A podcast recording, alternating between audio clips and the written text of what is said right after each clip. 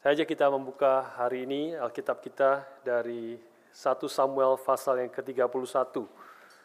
Pasal yang terakhir dari kitab 1 Samuel. Setelah beberapa bulan, saya tidak tahu apakah saya tidak ingat sudah berapa bulan atau apakah apa sampai setahun atau tidak kita membahas uh, Samuel ini ya. Kita akhirnya hari ini sampai kepada bagian yang terakhir pasal yang ke-31 dari kitab 1 Samuel. Saya akan bacakan bagi saudara-saudara sekalian uh, eh, 13 ayat dari pasal 31 ini. Sementara itu orang Filistin berperang melawan orang Israel. Orang-orang Israel melarikan diri dari hadapan orang Filistin dan banyak yang mati terbunuh di pegunungan Gilboa. Orang Filistin terus mengejar Saul dan anak-anaknya dan menewaskan Yonatan, Abinadab, Malkiswa, anak-anak Saul. Kemudian makin ber, beratlah pertempuran itu bagi Saul. Para pemanah menjumpainya dan melukainya dengan panah, dengan parah. Lalu berkatalah Saul kepada pembawa senjatanya, hunuslah pedangmu dan tikamlah aku, supaya jangan datang orang-orang yang tidak bersunat ini menikam aku dan memperlakukan aku sebagai permainan. Tetapi pembawa senjatanya tidak mau karena ia sangat segan. Kemudian Saul mengambil pedang itu dan menjatuhkan dirinya ke atasnya. Ketika pembawa senjatanya melihat bahwa Saul telah mati, ia pun menjatuhkan dirinya ke atas pedangnya lalu mati bersama-sama dengan Saul. Jadi Saul ketiga anaknya dan pembawa senjatanya dan seluruh tentaranya sama-sama mati pada hari itu. Ketika dilihat orang-orang Israel yang di seberang lembah dan yang di seberang sungai Yordan bahwa tentara Israel telah melarikan diri dan bahwa Saul serta anak-anaknya sudah mati, maka mereka meninggalkan kota-kota mereka lalu melarikan diri juga.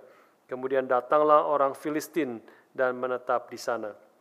Ketika keesokan harinya orang Filistin datang merampasi orang-orang yang mati terbunuh itu, didapati mereka Saul dan ketiga anaknya tergelimang di pegunungan Gilboa.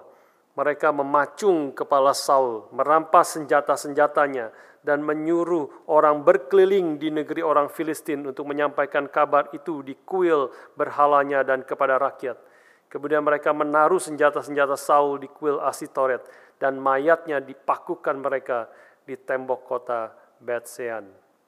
Ketika penduduk Yabes Gilead mendengar tentang apa yang telah dilakukan orang Filistin kepada Saul, maka bersiaplah segenap orang gagah perkasa.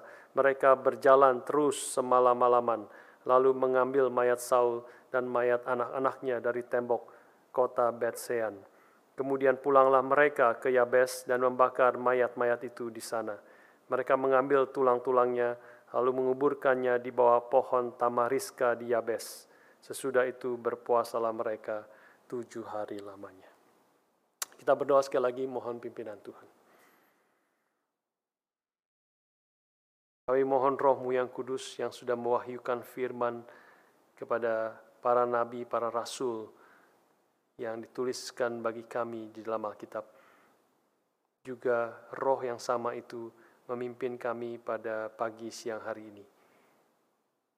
Roh kebenaran yang boleh memimpin kami masuk ke dalam kebenaran firman-Mu. Roh kebenaran yang boleh memimpin kami mengenal Kristus, memuliakan Kristus sang kebenaran itu. Tuhan pimpin dan berkati kami sehingga kami boleh hidup sesuai dengan kebenaran Tuhan, sehingga hidup kami boleh berkenan dan memuliakan nama Tuhan. Berkati hambamu yang lemah dan berkati setiap pendengar eh, jemaatmu yang lemah juga. Tolonglah setiap kami dan berbelas kasihanlah kepada setiap kami untuk kami boleh mengerti akan kebenaran firman-Mu dan Engkau yang membentuk hidup kami sesuai dengan kehendak-Mu. Terima kasih Bapa di dalam nama Tuhan kami Yesus Kristus. Kami bersyukur, kami berdoa. Amin. Oke, saudara sekalian, uh, akhirnya penulis satu Samuel itu membawa kita kembali ke Gilboa untuk melihat apa yang sedang terjadi di sana.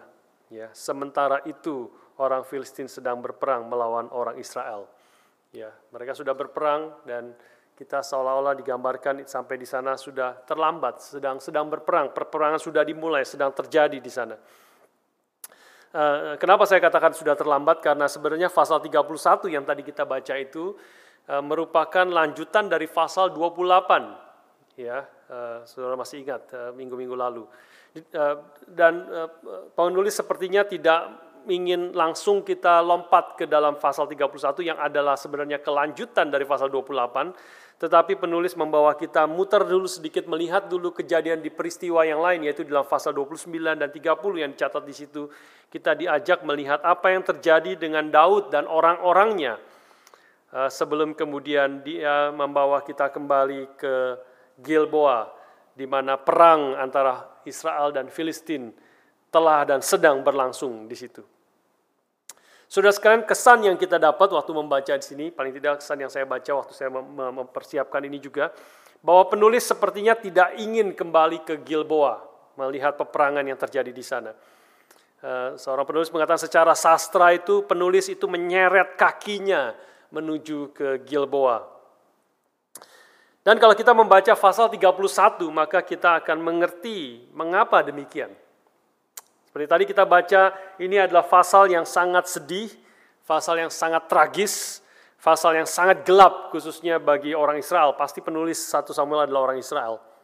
Yang langsung dikatakan di dalam ayat yang pertama, ayat pertama B khususnya, orang-orang Israel melarikan diri dari hadapan orang Filistin dan banyak yang mati terbunuh di pegunungan Gilboa.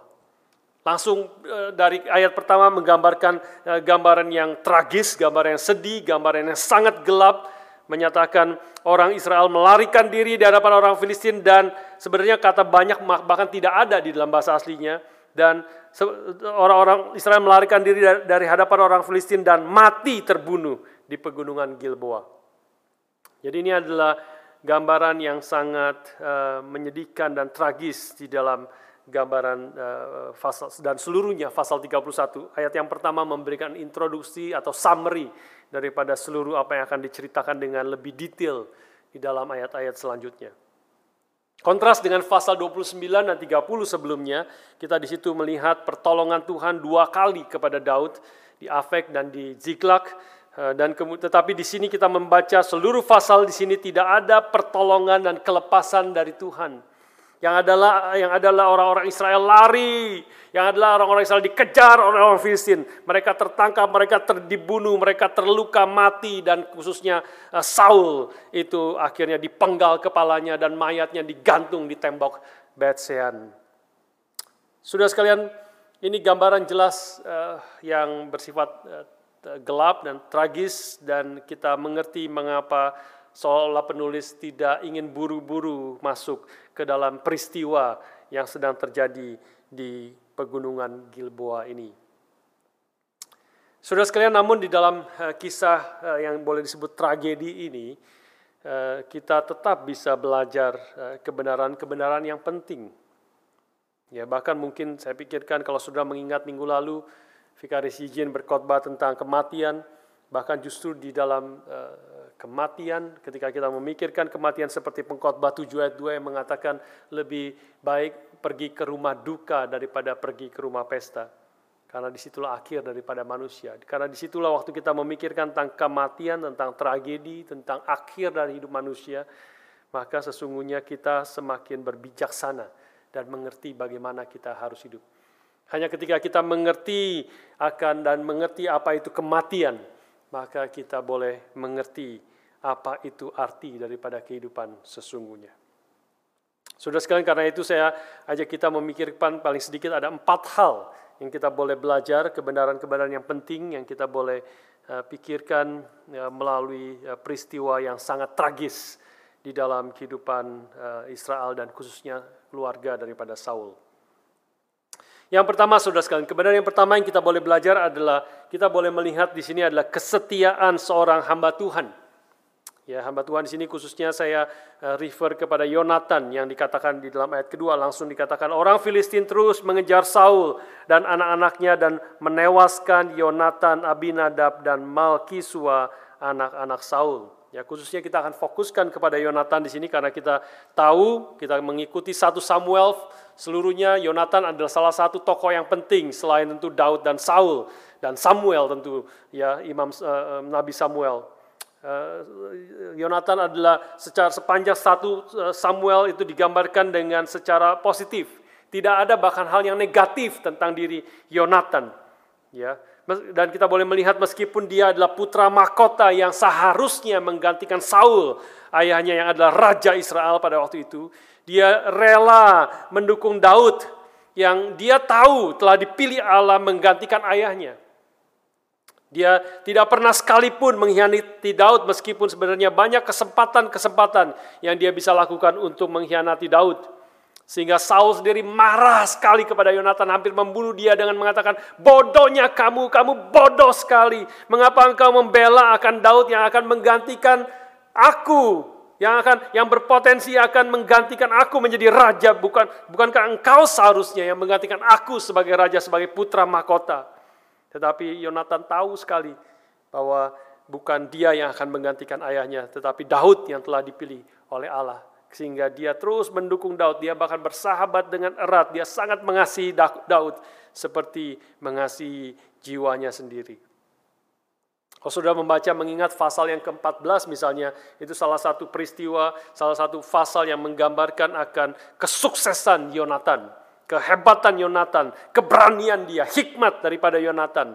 Dan itu dikontraskan khususnya dalam pasal ke-14 dengan kebodohan Saul, kebodohan, kejahatan daripada Saul. Eh, Yonatan digambarkan sepanjang satu Samuel eh, sangat-sangat positif.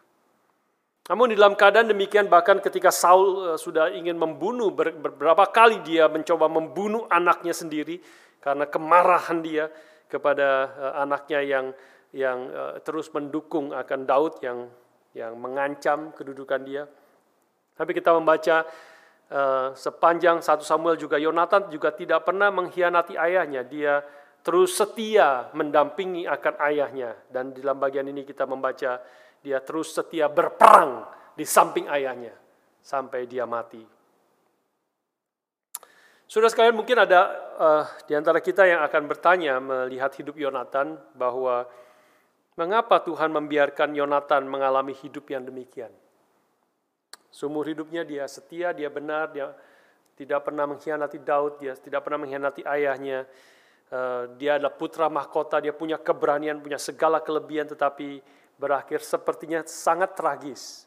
Berakhir dia mati berperang di samping ayahnya.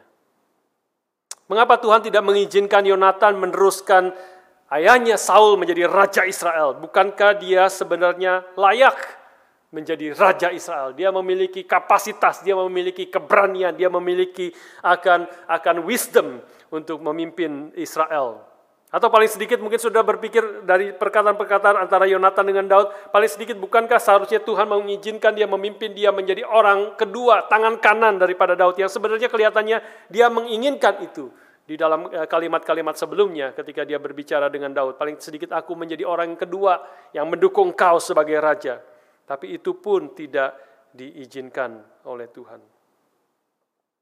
Saudara sekalian, ini adalah pertanyaan yang wajar, ya, tetapi juga eh, sebenarnya menyatakan suatu problem yang mendasar dari pertanyaan-pertanyaan ini. Problem yang mendasar adalah kita berpikir, saudara dan saya di dalam zaman ini, kita dipengaruhi modernisme, eh, sekularisme, postmodernisme, maka dan dan, dan juga ke pemikiran dunia ini masuk ke dalam uh, gereja orang-orang Kristen bahwa kita berpikir dan kita mungkin percaya sedalam hati kita bahwa kalau kita itu setia mengikut Tuhan seperti Yonatan, kalau kita itu melakukan uh, segala uh, bisa mungkin perintah Tuhan, kalau kita tidak pernah eh, bolos ikut kebaktian, kalau kita rajin ikut dalam persekutuan doa, kalau bahkan saya ikut di dalam pelayanan-pelayanan-pelayanan yang banyak, maka Tuhan harus dan Tuhan seharusnya memberi saya kesuksesan. Kalau saya sudah melakukan apa yang menjadi kehendak Tuhan, Maka kalau aku ada kesulitan dan pergumulan dan aku minta pertolongan dengan Tuhan, maka Tuhan harus menjawab doaku sesuai dengan keinginanku. Karena kita pikir kita layak menerima akan hal-hal ini.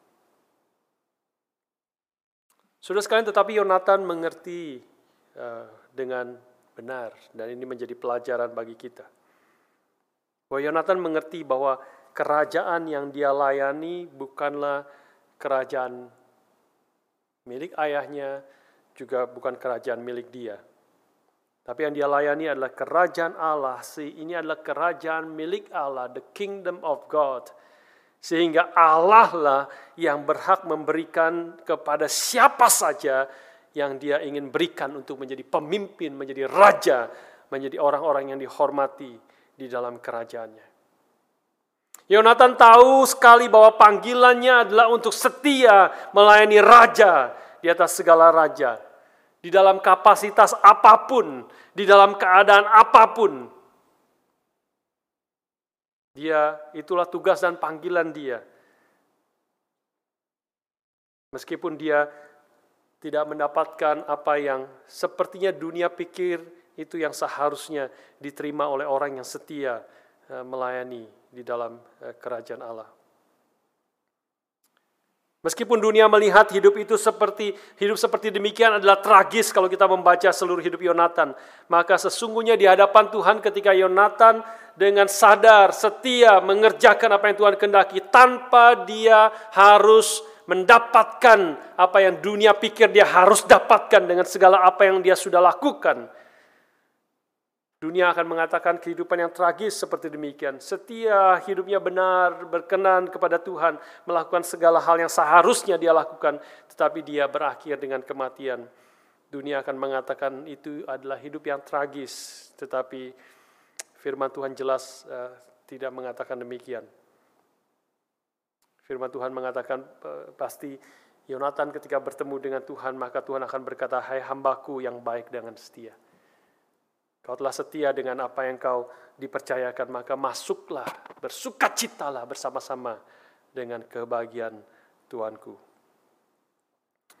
Saudara sekalian ini uh, seorang seorang uh, uh, penafsir Alkitab mengatakan bahwa kalau Yonatan uh, hidup dengan setia dan mengerjakan apa yang Tuhan tempatkan di dalam posisi dia, di dalam keadaan dia, dan dia tidak merebut apa yang memang dia tidak bisa ambil sehingga dia melepaskan itu dan kemudian masuk ke dalam kerajaan Allah satu kerajaan yang tidak bisa diambil daripada dirinya.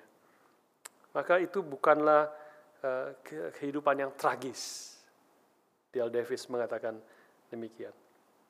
Saya percaya perkataan Dale Davis itu di, uh, merupakan eko ya terinspirasi dengan dengan uh, atau oleh perkataan daripada Jim Elliot yang uh, sudah sebagian besar pernah dengar ya. Saya ulang sedikit ini kalimat yang indah sekali. Kita mengetahui Jim Elliot dengan kawan-kawannya dengan empat temannya yang lain uh, para misionaris muda itu yang akhirnya uh, karena pelayanannya kepada Auka Indian di Ecuador mereka uh, satu hari dibunuh oleh orang-orang Auka Indian itu. Dan hari itu empat istri kehilangan suami mereka dan sembilan anak kehilangan ayah mereka. Dan uh, Elizabeth Elliot itu istri dari Jim Elliot mengatakan, dunia mengatakan hari itu adalah hari tragedi yang besar. Tapi mereka tidak tahu klausul kedua daripada credo dari Jim Elliot yang mengatakan he is no fool. To lose what he cannot keep, to gain what he cannot lose. Dia yang kehilangan nyawanya, memang sesuatu yang dia tidak bisa pegang, nyawa kita ada di tangan Tuhan, dan untuk mendapatkan mahkota kehidupan, hidup yang kekal itu, yang tidak bisa dia hilang sama sekali, itu bukanlah orang bodoh. Itu bukanlah orang bodoh. Dunia bisa mengatakan itu tragedi, tetapi ini adalah kehidupan dan kesetiaan akan hamba Tuhan, hamba-hamba Tuhan. Saya percaya ini juga kehidupan Yonatan, sudah sekalian. Yonatan yang dengan setia seumur hidupnya mengerjakan apa yang Tuhan kendaki di tempat di mana dia ada, di dalam posisi dan situasi yang dia ada. Dia terus setia meskipun sampai mati. Dan inilah hidup yang berkenan kepada Tuhan meskipun dunia uh, akan melihatnya sebagai satu tragedi yang besar. Biarlah ini juga menggambarkan akan hidup kita. Ya, kehidupan Yonatan, eh, kesetiaan seorang Yonatan, biarlah juga boleh mendorong hidup kita di dalam situasi keadaan apa pun yang sedang kita hadapi. Kita boleh setia eh, di dalam segala eh, keadaan, situasi, kondisi yang Tuhan percayakan kepada kita di dalam masa-masa Eh, kehidupan kita sekarang ini dan juga bahkan sampai kita bertemu muka dengan muka dengan Tuhan. Saya teringat di dalam salah satu sesi MPF itu persekutuan uh, profesional ada salah seorang yang bertanya Pak Budi gimana kalau kita saya, saya khawatir kehidupan saya itu kemudian uh, uh, di dalam keadaan pandemik ini mungkin kehilangan pekerjaan, mungkin menjadi sulit sekali mendapat pekerjaan dan kemudian mungkin hidup saya kemudian menjadi uh, menjadi sangat tidak berhasil, tidak ada apa-apa lagi yang saya bisa banggakan di dalam dunia ini karena pekerjaan dan juga mungkin kehidupan saya dianggap gagal oleh orang-orang dunia ini. Saya kemudian katakan kepada dia bahwa bahwa saya percaya kita sebagai anak-anak Tuhan boleh uh, pertama-tama memfokuskan hati dan pikiran kita kepada Tuhan, kepada kehendaknya. Dan kalau kita memfokuskan apa yang menjadi kehendak Tuhan dan kita dengan setia mengerjakan apa yang Tuhan inginkan, maka meskipun dunia ini gak menganggap kita gagal, kita pasti akan boleh berkenan kepada Tuhan dan pasti dengan cara yang yang dunia tidak mengerti dan mengenal kita akan menjadi berkat bagi orang-orang lain. Saya kemudian ambil contoh seorang uh, di dalam kisah para rasul yang bernama Dorcas yang hidupnya sangat sederhana, yang hidupnya uh, uh, uh, hanya membuat baju kepada janda-janda yang miskin yang tidak memiliki baju. Dia membuat baju tetap membuat baju setia. Dia tidak mengerjakan banyak hal uh, kisah para rasul. Kita tidak tahu apa yang lagi yang dikerjakan, tapi itulah yang dicatat dalam kisah para rasul. Dia hanya membuat baju untuk janda-janda yang tidak punya baju yang ke yang yang miskin tetapi ketika dia mati, kisah Rasul mengatakan bahwa janda-janda ini begitu banyak orang berkumpul, janda-janda ini membawa baju yang dibawa oleh yang dibuat oleh Dorcas yang diberikan kepada mereka. Kan mereka menangis, mereka bersyukur kepada Tuhan. Mereka mengatakan bahwa inilah baju-baju yang telah di, di, dikerjakan oleh Dorcas untuk kami menjadi berkat, menjadi pertolongan bagi hidup kami. Saudara sekalian, orang Tuhan berikan keadaan yang bisa berbeda-beda di dalam kehidupan kita. Uh, tapi saya percaya ketika kita setia, ketika kita mengerjakan apa yang Tuhan kendaki di dalam uh, situasi hidup kita, di dalam uh, konteks hidup kita yang berbeda-beda, biarlah uh, uh, kita boleh uh, tetap hidup memuliakan Tuhan. Ya, meskipun dunia tidak menganggapnya demikian. Dunia menganggap hidup Yonatan tragis tetapi sesungguhnya di dalam ketragisan ini dia memiliki hidup yang berkenan kepada Tuhan dan menjadi eh, juga dukungan yang besar sebenarnya kepada Daud. Sudah sekalian hal yang kedua yang kita boleh lihat di dalam keadaan atau atau peristiwa yang tragis ini kita bisa belajar juga hal yang penting. Ini sesuatu yang sebelumnya mungkin kita sudah belajar, tetapi uh, kita melihat aspek yang uh, sedikit uh, berbeda ya yaitu bahwa bahwa firman Tuhan itu itu uh, tidak mungkin gagal. Ya, kita sudah mengerti akan bagian ini. Tetapi kita boleh melihat sekali lagi di dalam peristiwa yang tragis ini. Kita melihat kembali ayat yang ke-6 misalnya. Ayat ke-6 menggambarkan peristiwa yang sangat gelap dan menyedihkan ini. Jadi Saul ketiga anaknya dan pembawa senjatanya dan seluruh tentaranya sama-sama mati pada hari itu. Itu menyimpulkan tragisnya, gelapnya peristiwa ini. Seluruh orang Israel termasuk rajanya hari itu adalah mati. Tapi sudah sekalian kalau kita melihat eh, kalimat ini, maka kita akan tahu uh, apa yang terjadi di sini sebenarnya sebenarnya adalah penggenapan perkataan Tuhan yang Tuhan sudah katakan. Baru beberapa pasal sebelumnya, pasal 28 ayat 19. Ketika Samuel yang uh, dipanggil rohnya itu, kita percaya itu adalah Samuel, Tuhan izinkan terjadi Samuel berkata-kata uh, mengatakan perkataan firman Tuhan ayat 20, pasal 28 ayat 19 Samuel di situ berkata juga orang Israel bersama-sama dengan engkau akan diserahkan Tuhan ke dalam tangan orang Filistin dan besok engkau serta anak-anakmu dia berbicara kepada Saul dan besok engkau serta anak-anakmu sudah ada bersama-sama dengan daku. Juga tentara Israel akan diserahkan Tuhan ke dalam tangan orang Filistin.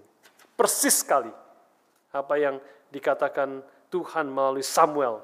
Hari itu terjadi pasal 31 terjadi Saul anak-anaknya dan seluruh tentara yang bersama dengan Saul itu mati pada hari itu. Saudara sekalian, ini meskipun ini adalah eh, penggenapan yang menyedihkan ya bahwa hari itu seluruh uh, Saul dengan uh, keluarganya dan Israel itu mati, tetapi kalau kita bisa melihat bahwa bahwa kita bisa melihat bahwa kalau kebenaran tentang penghukuman perkataan yang menghakimi Tuhan kepada Saul itu pasti terjadi, sudah terjadi dan tidak ada yang tidak terjadi. Maka kita juga boleh percaya dengan segenap hati bahwa perkataan Tuhan yang menyatakan kebaikan juga pasti bahkan lebih lagi kalau kita tadi membaca uh, pembacaan Alkitab kita maka lebih lagi kalau perkataan hukuman Tuhan itu sudah terjadi, pasti terjadi. Bahkan lebih lagi perkataan anugerah, perkataan kebaikan, janji-janji Tuhan kepada umatnya yang setia kepada Tuhan. Maka itu pasti lebih lagi akan akan terjadi. Saudara sekalian, eh, eh, saya ajak eh, kita membuka satu ayat saja berkaitan dengan hal ini. Yeremia pasal yang ke-32 Ayat yang mungkin dulu sekali saya pernah kutip bagi saudara. Yeremia pasal 32. Saya ajak kita membaca bersama-sama dua ayat. Yeremia pasal 32 ayat yang ke-40 dan 41. Yeremia 32 ayat yang ke-40 dan ayat yang ke-41. Mari kita membaca bersama-sama kedua ayat ini. Aku akan mengikat perjanjian kekal dengan mereka bahwa aku tidak akan membelakangi mereka, melainkan akan berbuat baik kepada mereka. Aku akan menaruh takut kepadaku di dalam hati mereka, supaya mereka jangan menjauh daripadaku. Aku akan bergirang karena mereka untuk berbuat baik kepada mereka, dan aku akan membuat mereka tumbuh di negeri ini dengan kesetiaan, dengan segenap hatiku, dan dengan segenap jiwaku. Wah ini janji salah satu janji Tuhan. Tentu konteksnya kepada Israel dan juga berlaku bagi kita. Tuhan yang sudah mengikat perjanjian kekal dengan kita juga. Bahwa dia tidak akan membelakangi kita, melainkan akan berbuat baik kepada kita. Bukan hanya berbuat baik, tetapi ayat 41 mengatakan, Aku akan bergirang karena mereka untuk berbuat baik. I will rejoice in doing them good. Bukan hanya rejoice in doing them good, tetapi Tuhan mengatakan, aku akan melakukannya dengan segenap hatiku dan dengan segenap jiwaku. Wah itu janji yang luar biasa dari Tuhan kita. Janji yang luar biasa, dia melakukan itu, menyatakan kebaikan-kebaikan kepada kita. Dan tentu kebaikan yang terbesar, yang melalui lagu-lagu yang kita nyanyikan hari ini, kita diingatkan kebaikan terbesar. Tuhan menyatakan janjinya itu yang terutama dia sudah nyatakan yaitu melalui Yesus Kristus. Kebaikan yang terbesar yang dia nyatakan kepada kita. Dengan segenap hatinya dia menyerahkan nyawanya. Dengan kerelaannya karena kasihnya kepada kita dia menyerahkan nyawanya bagi kita.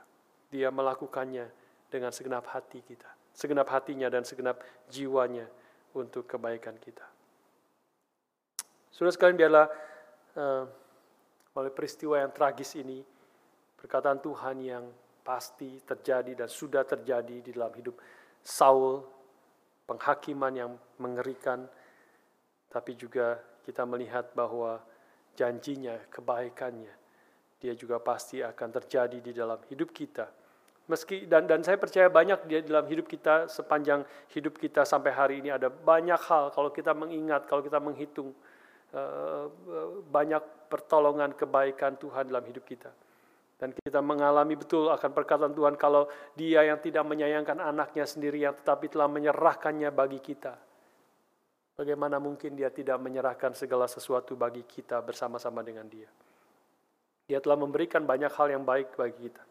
Pertolongan-pertolongan Tuhan yang membuat kita boleh boleh beribadah, boleh melayani Tuhan, boleh hidup uh, melakukan apa yang menjadi kehendak Tuhan, boleh boleh me, me, me, me, me, me, memberi kepada nafkah kepada keluarga kita, boleh mendidik anak-anak uh, kita, boleh mengasihi, boleh mengalami banyak pertolongan-pertolongan kebaikan Tuhan.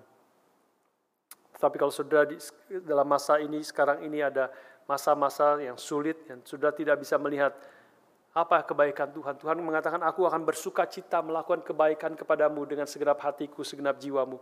Kita mungkin hari ini dalam kesulitan pergumulan kita tidak bisa melihat itu. Tetapi biarlah dengan melihat ke belakang dan mengerti apa yang Tuhan sudah kerjakan di atas kayu salib. Kita diberikan iman dan itulah hidup kita. Kita berhidup dengan iman bukan dengan penglihatan. Bukan apa yang dapat kita lihat dan rasakan sekarang, tapi berdasarkan iman dan janji Tuhan. Berdasarkan juga apa yang sudah dia kerjakan di dalam masa yang lalu.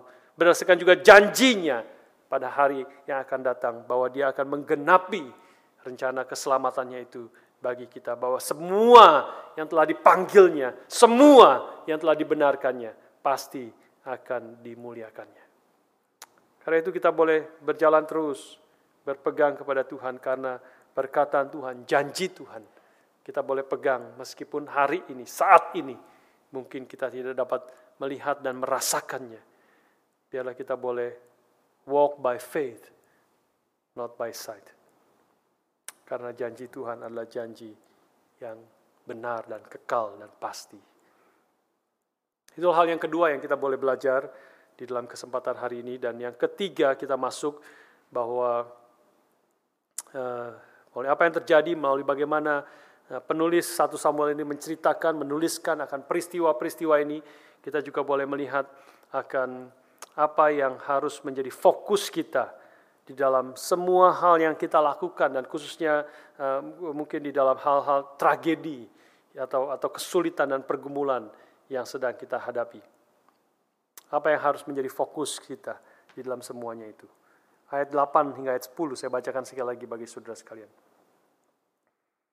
Ketika keesokan harinya orang Filistin datang merampasi orang-orang yang mati terbunuh itu. Didapati mereka Saul dan ketiga anaknya tergelimang di pegunungan Gilboa. Mereka memacung kepala Saul, merampas senjata-senjatanya, dan menyuruh orang berkeliling di negeri orang Filistin untuk menyampaikan kabar itu di kuil berhalanya dan kepada rakyat. Kemudian mereka menaruh senjata-senjata Saul di kuil Asitoret dan mayatnya dipakukan mereka di tembok kota Betsean. Sudah sekalian, uh, penulis uh, eh, 1 Samuel menceritakan dengan detail kekalahan total Israel dan juga uh, penghinaan kepada uh, Raja Israel sesungguhnya. Ya, dengan detail diberitakan beritakan ke segala tempat, segala kota. Dan uh, kekalahan daripada Israel itu. Tetapi kita tahu sudah sekalian, di dalam perjanjian lama juga di dalam konteks ini uh, khususnya, kita tahu bahwa perang antara orang Israel dengan orang bangsa mana pun, termasuk di sini bangsa Filistin, orang-orang Filistin, kita tahu peperangan mereka selalu bukanlah hanya peperangan antara Israel dengan bangsa-bangsa lain, tetapi kita tahu segala peperangan orang Israel adalah peperangan antara Tuhan atau Allah orang Israel dengan Allah atau Ilah orang-orang daripada musuh daripada Israel. Kalau saudara mengingat akan akan pertempuran antara antara Musa dengan Firaun di Mesir, maka itu adalah bukan hanya pertempuran antara Musa dengan Firaun, tapi pertempuran antara Yahweh yang memanggil Musa dengan ilah-ilah dewa-dewa daripada Firaun, gitu. Orang-orang Mesir.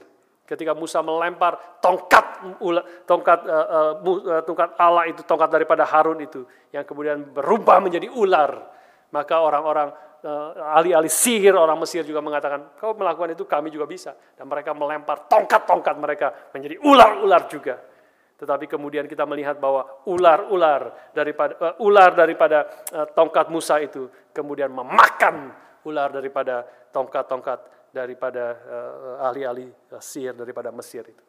Itu mau menyatakan bahwa bukan ini bukan hanya peperangan antara Musa dengan Firaun, ini adalah peperangan daripada Yahweh yang mengutus Musa dengan dewa-dewa orang-orang orang-orang Mesir. Demikian juga di sini, saudara sekalian. Tetapi di sini yang terjadi adalah kebalikannya. Yang terjadi adalah Israel kalah, Saul di, uh, uh, di uh, mati, ya Saul kemudian dipenggal kepalanya dan di, dikirim ditaruh uh, di kuil Asitoret senjata-senjatanya dan juga mayat daripada Saul itu dipakukan di tembok kota. Saudara sekalian apa artinya? Artinya adalah orang Filistin mau mengatakan Yahweh itu sudah kalah. Yahweh tidak mampu melindungi raja yang diurapinya. Yahweh itu telah dikalahkan. Maka kalau, ini digambarkan mereka sengaja orang Filistin berkeliling beritakan kabar-kabar ini. Ya, kalau ada ada koran Filistin, ada Filistin Times, maka akan judulnya pasti Yahweh is loser. Yahweh sudah dikalahkan. Saudara sekalian, inilah sebabnya uh, penulis uh, mencatat dengan detail untuk uh, menggambarkan kalau orang Israel dan umat Tuhan yang membaca bagian ini, membaca kisah yang sangat tragis dan kekalahan orang Israel, Saul dan kepalanya dipenggal dan sebagainya. Maka pasti umat Tuhan dan orang Israel itu merasakan sedih yang mendalam karena bukan hanya Israel yang kalah, tetapi Yahweh yang dipermalukan. Dan penulis sebenarnya ingin bertanya kepada kita di sini adalah apakah ketika kita membaca bagian ini ini juga menimbulkan kesedihan yang mendalam dari hati saudara dan saya. Saudara sekalian, penulis ingin mengajarkan kepada kita Apakah yang menjadi uh, fokus dalam pergumulan yang kita hadapi?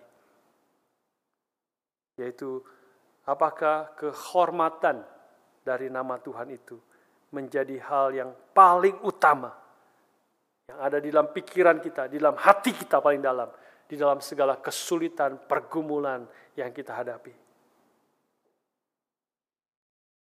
Saudara sekalian, uh, ini yang yang yang yang penulis ingin ajarkan kepada kita di dalam segala kesulitan, pergumulan, dan bahkan tentu di dalam seluruh hidup apa yang kita kerjakan, katakan, dan hidupi.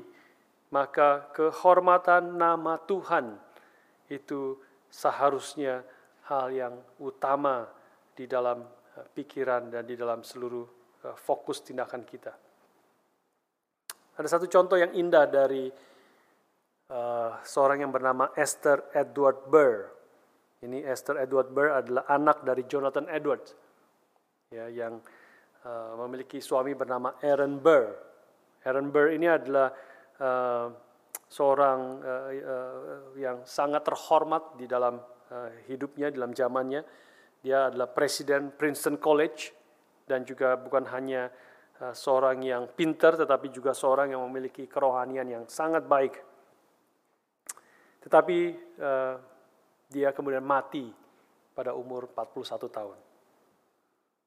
Dan Esther istrinya ini begitu sedih dan khawatir dan bergumul berat di dalam uh, keadaan ini.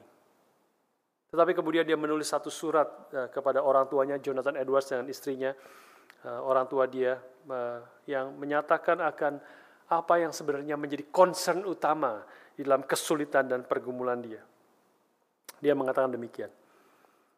Oh orang tuaku, saya takut bahwa apa yang akan saya lakukan itu membawa celah atau dishonor bagi nama Tuhan.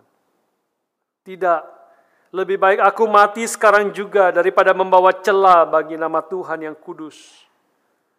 Orang tua yang aku kasihi, aku memohon berdoalah bagi putrimu ini putrimu yang sedang mengalami kesedihan yang mendalam.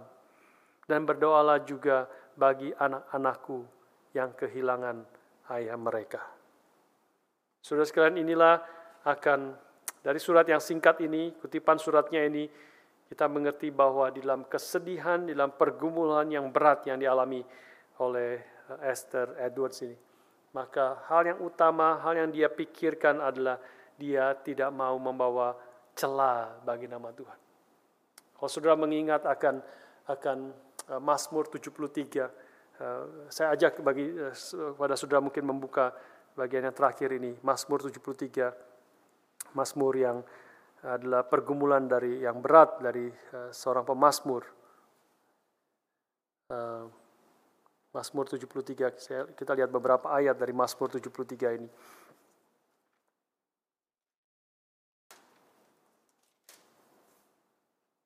Kita lihat beberapa ayat ya. Mazmur 73 dari ayat yang pertama. Mazmur berkata, sesungguhnya Allah itu baik bagi mereka yang tulus hatinya, bagi mereka yang bersih hatinya. Tetapi aku sedikit lagi maka kakiku terpleset, nyaris aku tergelincir. Sebab aku cemburu kepada pembual-pembual kalau aku melihat kemujuran orang-orang fasik. Sebab kesakitan tidak ada pada mereka, sehat dan gemuk tubuh mereka. Mereka tidak mengalami kesusahan manusia dan mereka tidak kena tulah seperti orang lain. Sebab itu mereka berkalungkan kecongkakan dan berpakaian kekerasan. Karena kegemukan, kesalahan mereka menyolok, hati mereka meluap-luap dengan sangkaan. Mereka menyindir dan mengata-ngatai dengan jahatnya. Hal pemerasan dibicarakan mereka dengan tinggi hati. Mereka membuka mulut melawan langit dan lidah mereka membual di bumi. Sebab itu orang-orang berbalik kepada mereka mendapatkan mereka seperti air yang berlimpah-limpah. Dan mereka berkata, bagaimana Allah tahu hal itu? Adakah pengetahuan pada yang maha tinggi? Sesungguhnya itulah orang-orang fasik, mereka menambah harta benda dan senang selamanya. Sia-sia sama sekali aku mempertahankan hati yang bersih dan membasuh tanganku tanda tak bersalah. Tetapi setiap tetap namun sepanjang hari aku kena tulah dan kena hukum setiap hari. Sudah sekali ini jelas pergumulan yang berat bagi seorang uh, anak Tuhan yang melihat hidupnya taat, hidupnya bersih, hidupnya berkenan kepada Tuhan, tetapi dia kena tulah kesulitan demi kesulitan setiap hari. Dan dia melihat orang fasik yang melawan Tuhan, yang tidak memperdulikan Tuhan. Hidupnya sepertinya lancar, hidupnya sepertinya baik, hidupnya bersenang-senang dan bersuka cita, tambah gemuk. Dan mereka berkata, tidak ada Tuhan, di mana Tuhan? Tidak peduli kepada Tuhan, tetapi hidup mereka terus lancar. Dan mereka di pemazmur susah sekali, susah sekali mengalami akan kesulitan itu. Dia mulai mulai protes, dia mulai marah, dia mulai tidak senang, dia mulai mulai mulai gelisah di dalam hatinya. Tetapi ayat ke-15 menahan dia, saudara sekalian. Seandainya aku berkata, aku mau berkata-kata seperti itu, maka sesungguhnya aku telah berkhianat kepada angkatan anak-anakmu. Jadi ini, ini yang menahan dia. Yang menahan dia adalah dia tidak mau berkhianat kepada anak-anaknya, If I had said this, I will speak thus, I would have betrayed your children. Angkatan anak-anakmu, anak-anak daripada Tuhan yang, yang milik Tuhan. Dia tidak mau mengkhianati. Dia tidak mau menjadi batu sandungan kepada orang-orang. Dia tidak mau nama Tuhan dicela dan dihina. Karena kemarahan, karena protesnya, karena kesedihannya, karena akan kegelisahan akan jiwanya. Dan dia kemudian memang sulit. Ayat 16 mengatakan, tetapi ketika aku bermaksud untuk mengetahuinya, mengerti, mengapa, mengapa ini boleh terjadi dalam hidupku. Dia berusaha untuk mengetahui hal itu menjadi kesulitan di mataku. Sampai ayat 17 baru turning point. Sampai aku masuk ke dalam tempat kudus Allah dan memperhatikan kesudahan mereka. Datang ke, ke, mendekat kepada Allah dan baru mengerti segala kesulitan, segala orang fasik yang senang itu. Mengerti dari sudut pandang Allah. Apa yang Tuhan sedang kerjakan. Apa yang sedang Tuhan, eh, bagaimana Tuhan melihatnya. Dan dia boleh mendapat ketegak, eh, kelegaan dan kekuatan yang begitu besar. Sudah sekalian, tapi sebelum turning point itu, hal yang menahan dia, hal yang menahan dia sampai dia sampai dia datang kepada Allah dan melihat kesudahan apa yang terjadi seluruhnya. Hal yang menah yang yang yang yang, yang membawa dia tidak melakukan kejahatan, melawan eh, menahan dia tidak mengatakan hal-hal yang melawan Tuhan, tidak membawa dia meninggalkan Tuhan adalah kehormatan nama Tuhan. The honor of God's name. Dia tidak mau nama Tuhan dihina. Dia tidak mau menjadi batu sandungan bagi anak-anak uh, umat Tuhan yang lain. Dia tidak mau menjadi batu sandungan. Dia tidak mau nama Tuhan dihina oleh umat Tuhan yang lain. Nama Tuhan, kemuliaannya, kehormatan nama Tuhan itu, itu yang membuat dia menahan diri untuk tidak melakukan hal yang ber, uh, berlawanan dengan kehendak Tuhan. Dan itu mendorong dia datang mendekat kepada Tuhan sampai aku masuk ke dalam tempat kudus Allah dan memperhatikan kesudahan mereka. Dan kalimat selanjutnya, ayat 18 sampai ayat 28, memberikan baru ini jalan yang benar. Mengerti segala sesuatu dari sudut pandang Tuhan. Saudara sekalian, biarlah ini juga menjadi sesuatu yang ada yang menjadi fokus utama uh, di dalam segala hal yang kita lakukan ya dan khususnya di dalam segala uh, tragedi kesulitan, pergumulan yang sedang kita hadapi. Kehormatan nama Tuhan itulah yang dipertaruhkan di dalam seluruh hal yang kita kerjakan. Biarlah oh, dan orang-orang yang menjaga, menghormati Tuhan, menempatkan kehormatan nama Tuhan di, di atas segala-galanya. Orang-orang demikian adalah orang-orang yang juga akan dihormati oleh Tuhan. Itulah perkataan firman Tuhan. Itulah perkataan daripada daripada uh, kutipan eh, yang yang menceritakan akan kehidupan uh, uh, film uh, The Chariots of Fire. Saya lupa siapa namanya. Uh, Chariots of Fire itu seorang misionaris ya yang yang yang juga ahli dan, uh, dan juga jago lari ya jago lari dan dia uh, dia akhirnya dia terus dia masuk ke Olimpik E-, Eric Liddell, ya Eric Liddell, ya Eric Liddell itu dan kemudian dia dia dia seorang Kristen yang sungguh-sungguh menghormati Tuhan dan dia uh, uh, dan dia jago lari dan dia terus ber, berkompetisi menjadi lari sprinter lari yang paling bergengsi di dalam atletik yaitu 100 meter lari 100 meter. Dan dia terus terus di dalam kompetisi kompetisi sebelumnya dia terus yang paling utama paling penting paling paling cepat. Tetapi ketika dia akhirnya sampai final Olimpik, itu adalah impian dari seluruh pelari, impian dari seluruh atletik, uh, seluruh atlet yang berlari menjadi juara 100 meter. Itu adalah atlet yang paling bergengsi di dalam seluruh atletik yang ada. Tetapi dia kemudian beberapa hari sebelum final itu dia dikasih tahu bahwa finalnya akan dilakukan hari Minggu. Hari Minggu. Dan dia langsung katakan, saya tidak akan ikut lari pada hari Minggu itu. Karena itu adalah hari perhentian, hari aku beribadah kepada Tuhan. Aku tidak bisa ikut berkompetisi pada hari Minggu itu. Wah, dia dicaci maki. Sudah pernah mendengar mungkin cerita ini sebagian. Dia dicaci maki oleh negaranya, dicaci maki oleh oleh rekan-rekannya, oleh pelatihnya, oleh semua orang dia dihina koran-koran di, di negaranya dia dari Inggris dan ditulis bahwa ini adalah pengkhianat ini adalah pengkhianat bangsa ya bagaimana dia boleh boleh uh, boleh sudah berjuang dan sudah berapa banyak juga uang yang dia habiskan untuk melatih dia menjadi oh, olimpian ya atlet olimpik dan kemudian berjuang dan dia sudah berjuang juga sampai mencapai puncaknya sebagai seorang atlet tetapi tinggal satu langkah lagi dan kemungkinan besar dia akan juara karena sebelum-sebelumnya waktunya dia yang paling cepat. Dia tidak mau ikut kompetisi karena itu hari Minggu. Maka seluruh koran-koran di Inggris pun menghiat, uh, mencaci maki dia, tetapi tidak dia hormati. Dia akan menempatkan akan nama Tuhan itu di tempat yang paling utama, kehormatan nama Tuhan. Dia menghormati nama Tuhan di atas segala-galanya. Maka dia tetap bersikukuh dia tidak akan ikut kompetisi 100 meter itu. Tapi dia ikut kompetisi kalau tidak salah yang 200, 200 meter atau 400 meter. Dia ikut yang itu karena itu bukan hari Minggu. Maka dia dan biasanya jarang sekali orang yang lari cepat 100 meter itu adalah larinya sprint, yaitu lari cepat luar biasa. Tetapi biasanya orang yang lari sprint cepat itu tidak bisa bertahan lama, tidak punya endurance yang yang yang yang panjang. Untuk lari jarak yang lebih jauh itu sulit sekali sebenarnya. Tapi dia kemudian ikut yang lari 200 atau 400 meter kemudian. Dia ikut dan kemudian dia akhirnya justru berhasil menjadi juara di uh, jarak yang lebih jauh itu. Sebelum dia bertarung di di di tempat yang 200 atau 400 meter itu ya uh, dia bertarung maka seorang memberikan memberikan secari kertas kepada dia sebelum dia bertarung. Secari kertas itu dikutipan dari ayat Alkitab bahwa those who honor God God will honor him.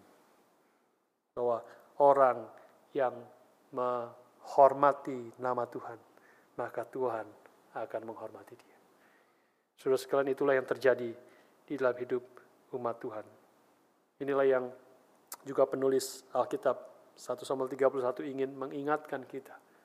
Ketika melihat nama Tuhan dihina, ketika melihat nama Tuhan uh, melalui kematian Saul, bukan hanya menggambarkan kematian Saul dan kekalahan Israel, tapi menggambarkan kekalahan Yahweh dan penghinaan kepada Yahweh.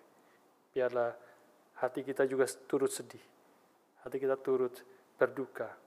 Itu mau menunjukkan bahwa kehormatan dan kemuliaan nama Tuhan adalah di atas segala-galanya di dalam hidup kita. Yang terakhir, sudah sekalian.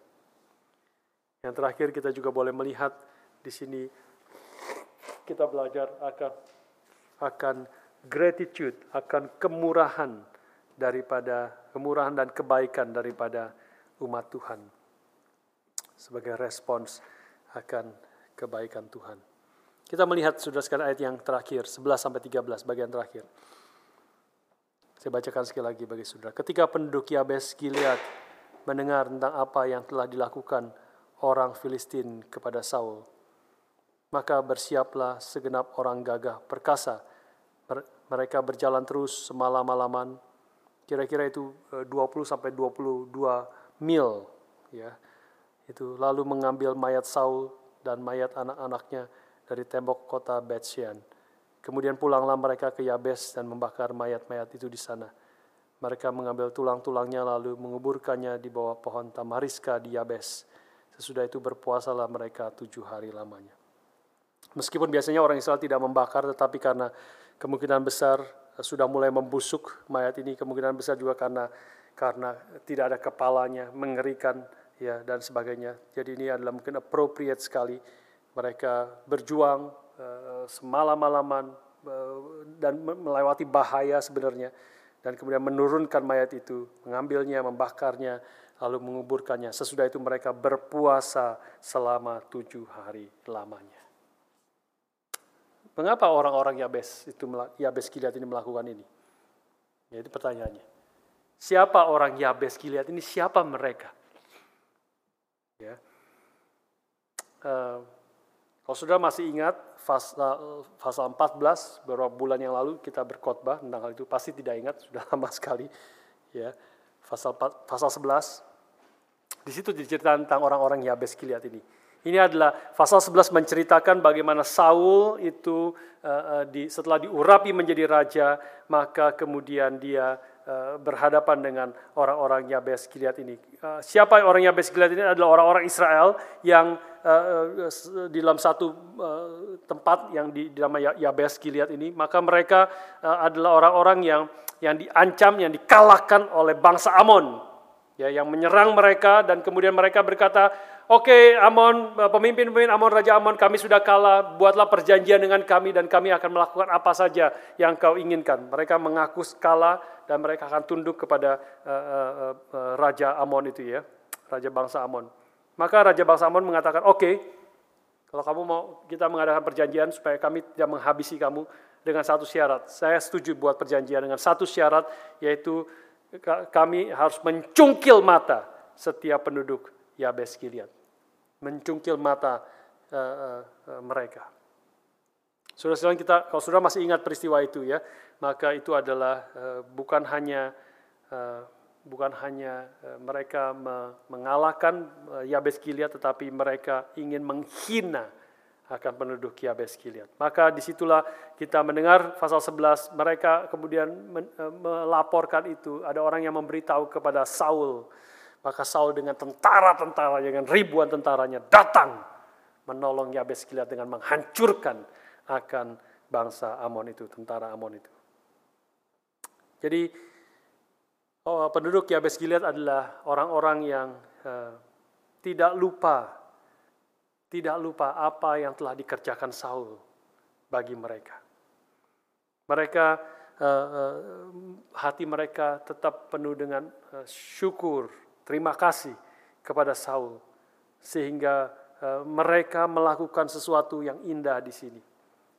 Meskipun Saul sekarang sudah gagal, meskipun Tuhan sudah meninggalkan dia, meskipun kemudian dia sekarang sudah mati bahkan di penggal kepalanya, tetapi mereka ingat bahwa dulu berapa waktu yang lalu, berapa tahun yang lalu mungkin Saul pernah menolong mereka dari eh, dari penghinaan dan kehancuran dan menjadi juru selamat daripada mereka. Uh, saya uh, ini adalah bagian bagian terakhir sesungguhnya adalah satu-satunya hal yang baik ada terang secerca terang dari seluruh pasal yang sangat gelap ini yaitu ada gratitude dari hati yang bersyukur dari penduduk Yabes Gilead kepada apa yang dikerjakan oleh Saul. Biarlah kita boleh belajar di sini juga Eh, tentang gratitude. Jangan terbalik, saudara sekalian. Kadang-kadang kita yang yang kita ingat, yang kita sering ingat adalah justru uh, kita ingat kesalahan orang lain. Ya, orang yang bersalah kepada kita. Saya lagi pikir kenapa ya kita, kenapa kita? Saya rasa itu semua semua kita ya, semua manusia itu kita sering kali kalau ketika ketika orang bersalah kepada kita, apalagi orang yang menyakiti hati kita, kita ingatnya lama sekali. Bertahun-tahun kita akan bawa itu. Ya, kemarahan kita, sakit hatinya kita, kita tidak akan lupa. Kayaknya itu menusuk sangat dalam begitu dalam hati kita. Tapi kita kalau orang berbuat baik kepada kita, ya, berbuat baik, menolong kita, melakukan kebaikan, kita sering lupa. Kita sering lupa kebaikan orang lain. Ya. Ini kita saya rasa itu satu sikap yang uh, bukan yang Tuhan inginkan. Ya, di sini adalah Tuhan menginginkan kita melalui bagian terakhir ini menginginkan kita punya hati yang yang penuh syukur, ya, penuh hati yang terima kasih, yang yang ketika kita hati yang penuh syukur itu akan menggerakkan kita melakukan sesuatu yang baik, yang indah, meski mungkin tidak mengubah keadaan apa-apa. Tetapi ada hati yang bersyukur itu mendorong kita untuk uh, melakukan hal yang baik. Dan tentu syukur yang terbesar adalah ketika Tuhan kita Yesus Kristus sudah mati untuk menebus dosa kita. Kalau kita mengingat bagaimana Kristus eh, peristiwa Kristus disalib, maka maka kita melihat juga ada perempuan-perempuan yang yang hidupnya dahulu dalam hidup mereka telah disentuh, ditolong, diberkati, di, diampuni oleh Kristus. Kita membaca di dalam ketika Kristus itu ditangkap, disalib, maka ada perempuan-perempuan itu yang terus mengikuti dan memandang Eh, kepada Kristus ketika dia ditangkap, dianiaya, bahkan disalibkan. Meski mereka tidak dapat berbuat apa-apa, tapi mereka terus mengikuti dan memandang kepada Kristus. Mereka juga adalah perempuan-perempuan yang dicatat dalam Markus melihat di mana Yesus dikubur waktu diturunkan dan dikuburkan Yesus. Mereka terus memandang meski mereka tidak dapat berbuat apa-apa, tapi mereka juga datang ada di situ menyaksikan akan di mana Yesus dikubur. Sehingga besoknya, uh, bukan besoknya, uh, di hari Minggu pagi, ya hari pertama dari minggu itu mereka datang pagi, bangun pagi-pagi dan datang ke kubur itu untuk membawa rempah-rempah untuk mengurapi akan tubuh Yesus. Meskipun mereka tidak tahu bagaimana mereka bisa mengurapi rempah-rempah itu ke tubuh Yesus karena ada batu yang tertutup yang besar. Mereka tidak tahu, tapi mereka somehow mereka harus datang, harus mengerjakan itu. Sudah sekalian, itulah gratitude. Gratitude ada adalah dorongan hati kita harus mengerjakan sesuatu sebagai respons kita kepada Tuhan meskipun kita tidak tahu apakah itu akan menolong membantu apa kita mungkin tidak mengerti tapi kita tetap mengerjakan itu gratitude tidak melupakan sang raja bahkan ketika sang raja itu telah mati. Itu terjadi di sini dalam Yabes Gilead. Ya, meskipun seperti sudah terlambat, sudah tidak ada uh, uh, tidak berdampak apa-apa, tetapi ada satu hal yang baik, yang indah, yang tetap harus dikerjakan oleh hati yang penuh dengan ucapan syukur. Sudah sekalian, uh, biarlah ini juga terjadi di dalam hidup kita. Ya tentu kita hal-hal yang kita kerjakan tentu belum tentu bisa mengubah dan dan uh, dan dan uh, memberi dampak ya kepada kepada keadaan situasi yang yang ada tetapi biarlah ketika kita hati yang penuh dengan syukur kita harus mengerjakan ingin mengerjakan dan meresponi akan panggilan Tuhan di dalam hidup kita dan itulah hal yang kita boleh belajar di tengah-tengah juga segala kesulitan pergumulan hal-hal yang gelap di dalam bagian ini. Kita belajar perlu punya mempunyai hati yang penuh dengan ucapan syukur, gratitude kepada Tuhan. Dan kalau kita mengalami, mengerti kebaikan-kebaikan itu, kita juga boleh boleh menyatakan kebaikan Tuhan itu uh, dengan menyatakan uh, dengan mengasihi dan melakukan kebaikan kepada saudara-saudara kita. Saudara-saudara kita yang bergumul, yang mengalami kesulitan, ada banyak saudara-saudara kita yang bergumul mengalami kesulitan dalam saat-saat seperti ini, pandemik, dengan segala dampaknya. Maka semampu mungkin kita mengerjakan, semampu mungkin kita menyatakan kebaikan Tuhan yang kita sudah alami, itu menyatakan melalui kebaikan kita kepada orang-orang di sekeliling kita. Inilah yang Tuhan eh, kita inginkan untuk kita hidupi di dalam masa-masa seperti ini. Oke, saudara sekalian, kita akan berakhir kita akan mengakhiri akan satu Samuel ini uh, pada hari ini dan uh, secara singkat uh, review sedikit bahwa satu Samuel adalah kitab yang penuh dengan kegagalan sebenarnya. Satu Samuel 31 ini memberi kita gambaran juga bahwa banyak kegagalan-kegagalan pemimpin-pemimpin Israel. Mulai dari pertama kalau sudah ingat uh, Hofni dan Finehas, imam-imam itu juga gagal uh, dalam kepemimpinan mereka. Saul kemudian sebelumnya sudah ditolak menjadi raja. Eh, orang-orang Israel gagal eh, karena mereka menginginkan akan raja seperti bangsa-bangsa lain. Dan ketika Saul dipilih akhirnya pun dia menjadi pemimpin yang gagal. Dan hari ini kita membahas terakhir adalah hancurnya Saul dengan anak-anaknya. Seluruhnya mati dan eh, dikalahkan. Tetapi ini adalah kerajaan Allah. Ya, dan dan Allah Yahweh itu uh, tidak akan tinggal diam. Uh, dia akan bekerja dan dia bekerja secara ajaib, uh, secara di luar daripada pikiran manusia, di luar daripada apa yang bisa dilihat manusia karena Tuhan melihat hati dan dia telah memilih gembala yang akan menjadi raja yang akan memimpin Israel menyatakan kemuliaan Allah, menyatakan kebesaran akan namanya di dalam uh, uh, kehidupan dia. Dan itulah yang akan kita renungkan di dalam dua minggu lagi, mulai dua minggu lagi dan minggu-minggu ke depan, bulan-bulan ke depan kita akan melanjutkan ke dalam dua Samuel. Ya melihat bagaimana the shepherd king, yaitu Daud, itu akan kita belajar lebih banyak lagi dan melihat melihat bayang-bayang Kristus di dalam uh, seluruh akan kehidupan Daud. Kita berhenti sampai di sini biarlah kita boleh uh, terus uh, bertumbuh di dalam kebenaran firman Tuhan. Mari kita berdoa bersama-sama. Bapa di surga kami ingin bersyukur untuk hari ini, untuk semua uh, kebenaran yang boleh kami terima dan kami khususnya bersyukur selama beberapa bulan terakhir Engkau sudah memimpin kami untuk belajar merenungkan kitab 1 Samuel yang uh, banyak berita-berita yang tragis, tapi sekaligus juga uh, banyak kebenaran-kebenaran yang boleh kami terima. Banyak keindahan dan pekerjaan Tuhan, bahkan di tengah segala uh, kegagalan daripada manusia. Engkau terus bekerja, engkau terus memimpin, engkau terus berkarya. Tuhan ajar kami untuk setia uh, dan hidup berfokus untuk memuliakan Tuhan dan kehormatan nama Tuhan biarlah ada di dalam pikiran kami yang paling utama yang mengarahkan seluruh apa yang kami katakan, kerjakan, dan hidupi di dalam kesehari-harian kami.